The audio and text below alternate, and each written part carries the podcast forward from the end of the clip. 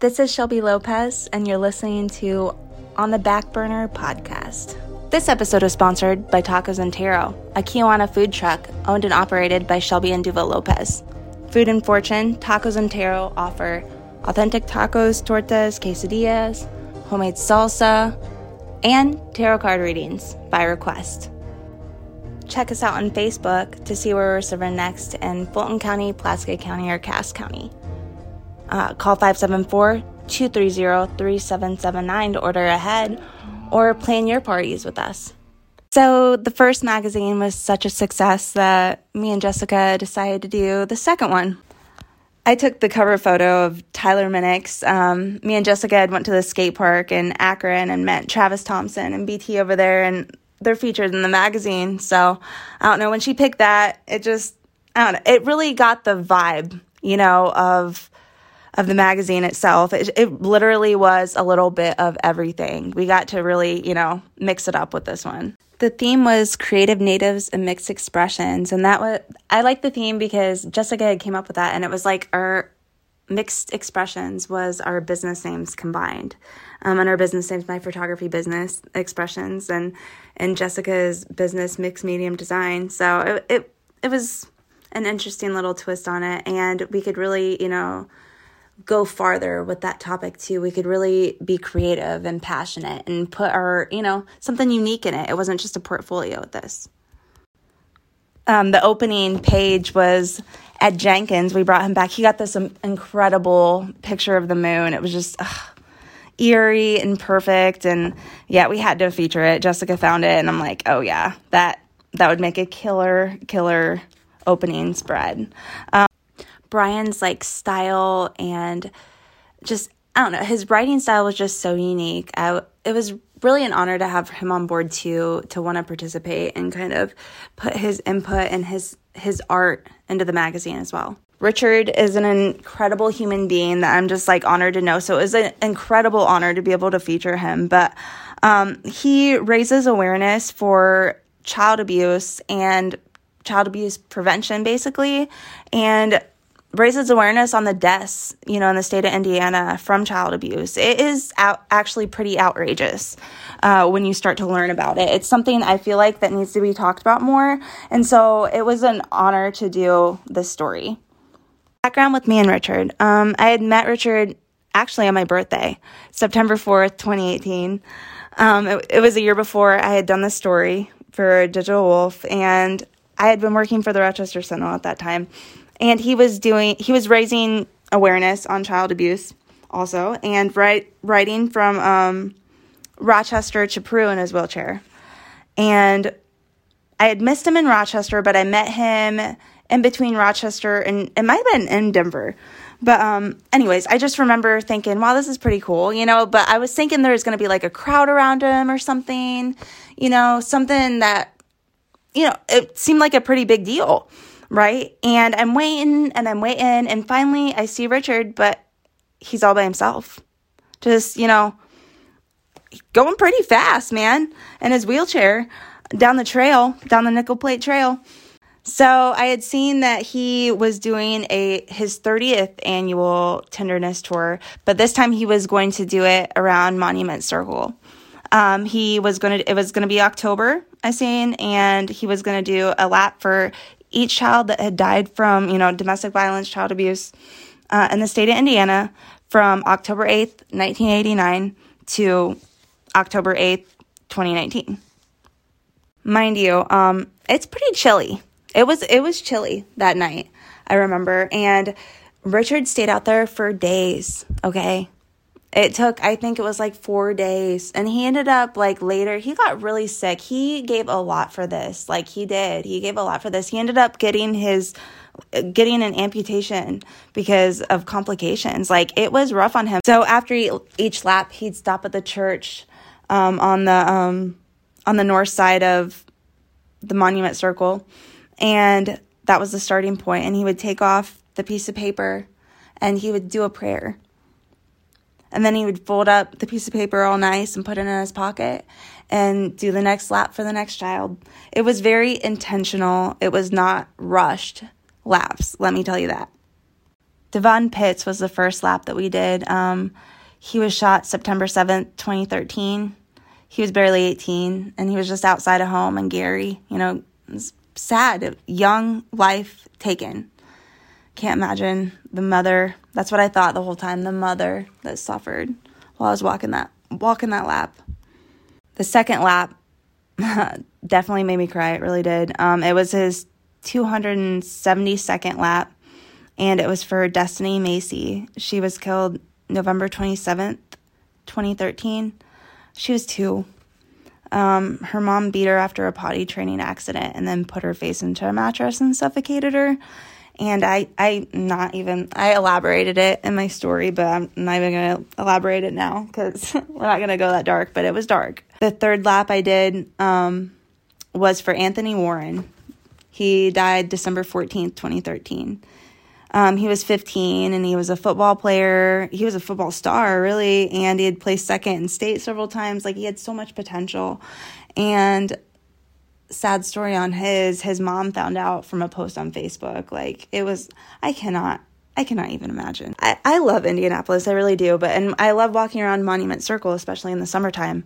But um, you do see quite a bit of homeless, you know, um, downtown in the summer, and you know, up on Monument Circle and um, so we were driving around that, and all the Christmas decorations were up, and everything was closed, and I didn't see anybody. So I got a little worried. So we went to the mall, and um, you know, it was really cold out that that day. I remember. It was like extremely cold, like abnormally cold. The wind chill was like ugh, it made your hands hurt you know if you went outside without gloves. So um, we had even parked underneath the mall which we normally don't do you know. Normally i love walking around like i said i love walking around monument circle and we park kind of far away and walk but this one i didn't even want to park a block away and the parking lot's like underneath the mall so we wouldn't even have to be outside so i went to the food court and the mall downtown and looked, you know, and it wasn't it wasn't hard to find. You could see people coming in to get warm. Um, and then yeah, there was people on the street. Um, so I went and I talked to the first one that I saw sitting down. First one I had approached, um, her sign said homeless, not hopeless. You know, and I thought that's perfect. She was sitting um, off Washington Street and I had talked to her and she was she was really easy to talk to. Like she was very kind and you know, I just I feel like it's really important. It was a really important topic and I'm not one for like, you know, giving homeless people something when you have a camera in their face or anything. That was not what the purpose was of this was at all either. This was about, you know, telling their stories humanizing them because they're humans. I just hate when people just walk past people like they're not human beings and, you know, kind of just like stereotype people. Like, we all deserve empathy. We all deserve our story to be told. Maybe you don't know what these people went through, and I wanted to show that. Another couple I had met um, were from Illinois, and they had um, recently, like the week or week prior, had stayed in a hotel because a pastor had came and seen that they were a couple and married them on the street, not legally, but like through the eyes of God, I guess, and then put them up in a hotel for a week. His divorce was in 1990 and that just when he said that i did like i he just had no support and it just broke my heart so i was really happy to tell his story he was really excited to tell his story too and i think he was happy that somebody would just listen you know his divorce was in 1990 and that just when he said that i did like i he just had no support and it just broke my heart. So I was really happy to tell his story. He was really excited to tell his story too. And I think he was happy that somebody would just listen, you know? This magazine, we had also um, really broadened our horizons by doing advertising, and we'd even went door to door, you know, with uh, some downtown and different businesses and people really started to show their support to us. It was great. So my creativity is pretty random and comes in spurts sometimes. And for some reason, something just told me like, well, at the top of some of the stories and stuff, we put like dictionary, you know, definitions. Just I like the look of that, the like kind of magaziney type feel. We also featured local artists like Christine Walsh, the photographer. She did like a lot of mannequin photography. That was like a nice little twist on on art. We had um, you know the local Erica Coffin as well, the incredible painter. We had Hannah Prodan. Um, we had Ava Goldfarb. I think I'm saying her name right. Um, John Sekviar. You know, um, he kind of came out of his his hibernation a little bit as an artist. He had been an incredible artist a long time ago. Um, we had Jessica Dalton. You know, we had a huge mix of artists that we could showcase and feature, and that was kind of exciting too. the mannequin personalities, oh my gosh, it was amazing. so, Brian did so good with these. Um, Roxy Vanderbilt, age 23 female, Rochester, Indiana. And I remember ASL. Um, we had been meeting in Giretti's. I remember Brian was writing stuff for this too. Um, he did all that. But I, we were brainstorming different things, and for some reason, when they were telling me the idea what they were working on, um, it reminded me of like you know chat rooms ASL.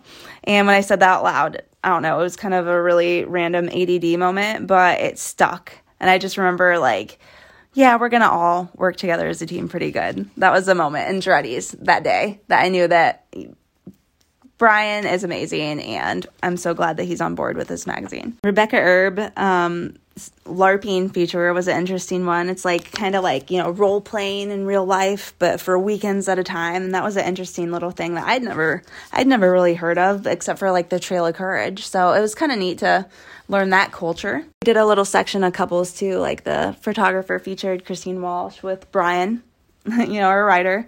And uh, we did Tony and Rebecca with their, you know, filmmaking and whatnot and how they incorporate, you know, acting with his filmmaking.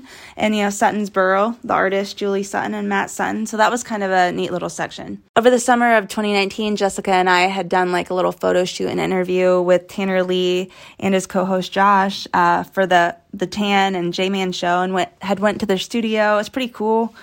Um, down in Tanner's basement and they they talk sports basically, but they're a hilarious little duo and I got to see the world of podcasts. You know, before that, I hadn't known podcasts. That was one thing Jessica definitely introduced me to, podcasts. But um and look what we're doing now. But um that was kind of a neat experience. Jessica Border's work that was featured is incredibly detailed and incredibly gory and incredibly awesome. She is just a very, very talented artist. Not just, you know, she's a makeup artist, you know, at, she was a makeup artist at Total Body Works Day Spa, but she also did horror makeup that was just, it looked so real. So, so we had a bunch of gross pictures of, you know, like, you know, wounds and stitches and scary faces, and her, her stuff is just too cool. We also featured a pretty incredible magician named Norman, Norman Basil, um, and the photography for Tony Walters for that. It was pretty cool with the cards and whatnot. And then I had featured uh, Raven of Hope, Heather Downey, too, and she has a, a psychic business out of Winamac. So that was kind of a those two were kind of an interesting little twist. I remember I had helped um, Heather write the horoscope. You know, she had sent me like what she was trying to get at, but I kind of, you know, put it in my little words. But we had had a horoscope page because I wanted 2020 vision. I know when I was like a teenager, I would always, you know, jump to the back sometimes of like the teen magazines or whatever, you know, even like Cosmopolitan and stuff. And that's one of the things I would definitely read. So I was excited to throw that in the magazine. We featured um, as part for the Midwest Horror Fest also, which is which is pretty cool. Cool. It's like a festival in Logansport um, every year that just features local film artists and all kinds of cool stuff. We had a yoga feature with Lindsay Bartz and also um, Emily Johnson, and Emily had poses that you know. how to kind of thing that you can do at home. So that was kind of an interesting little magazine type feature too that I liked. Crazy adventure that Jessica and I had gotten into was going to the Kokomo Speedway over the summer of 2019. She showed me a new world. This new world was sprint cars, right? And um man, that mud is that mud is wicked if it hits you. But we went, you know, we did firsthand interviews with people. Basically, we were talking to people behind the scenes and and we went on the stands but also um, we ended up going in the back of a truck and getting in the middle of the pit mind you jessica's on crutches kind of just threw myself in the moment and um, jessica and i are behind the scenes. We asked this guy, "Can we get in so we can go to the middle?" And he's like, "Yeah, hop in." And we went fast. Like we had a video of it. it was wild. You could see me like holding my camera bag. You know, like I said, she's on crutches, so we actually ended up getting yelled at when we got in the middle. Like you can't do that, but we were already out there. So, and I we we took um, one of those gators back. But that was a lot of fun. It was a lot of energy, and it was just like, yeah, it was a new world that I was introduced to we had featured some of the crew, like uh, Mark Schamberger and Derek Claxton, as part of that. Mark had started um, at Gertie Engines in Rochester and later moved to Indianapolis and had his career kind of explode and, you know, was part of the Indy 500. And Derek Claxton, um, he's a Rochester native, but one that wasn't, um, but was connected because of them was the sprint car god, basically. That's how, that's how everybody's making it sound. I mean, in the sprint car world, Dave Darland's a big deal. So, and he was a feature in it. So, and that was a pretty big honor. The skater section was part of and starts out with Tyler Minix, you know, Travis Thompson and BT Johnson. And like I had said, we had met in Akron and that that was a throwback because, you know, I remember BT and BT used to go to the skate park all the time. Like the skate park was right across the street from my house growing up. In like 2005 in the summertime when you're bored, you were at the skate park, right? And he was always there skating. So it just felt like, you know, hadn't seen him in forever. It was good seeing him both Jessica and I had really been into like, you know, skateboards and stuff. And Jessica's brother was a skater. And I had hung out at the skate park back in the day, like when I was a teenager. And I don't know, um, it was kind of a little interesting physical twist to the to the magazine. Really, it's kind of an art form in itself, you know, the moves and the techniques and stuff. It, it is. It's science and art. We also featured uh, Matt Ratliff. He's from Rochester, but now he lives out west. But he's he's went far with his skating, and ended up getting sponsored. So to mix in the art a little bit, we also um, we got a guy Sam Koch. He actually makes skateboards and is an incredible artist and has an incredible business, and we got to feature that and as well. Also made a skateboard just for Digital Wolf, and that art is featured, you know, on the last pages and that would make a really amazing tattoo. It was just it was it was incredible incredible detail and artwork. Pretty impressive. We really turned a new page on what Digital Wolf magazine was going to be, so to speak, you know. And this one had a lot of drive and passion and we made it personal, you know. So this one this one was a big deal and I could not wait for the third one. And we ended up doing the third one, but you know, th- this one really took us to the next level, so to speak.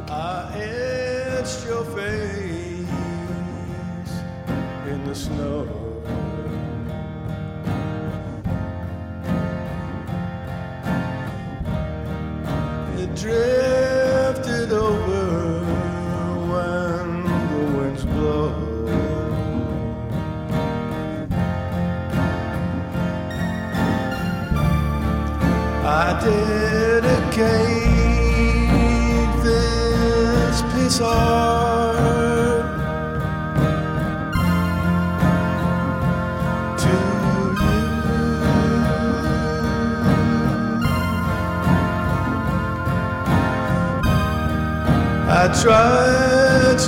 some cursive lettering.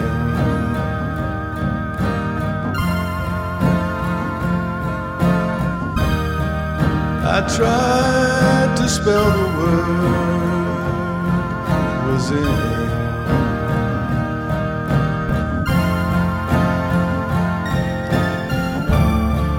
I did.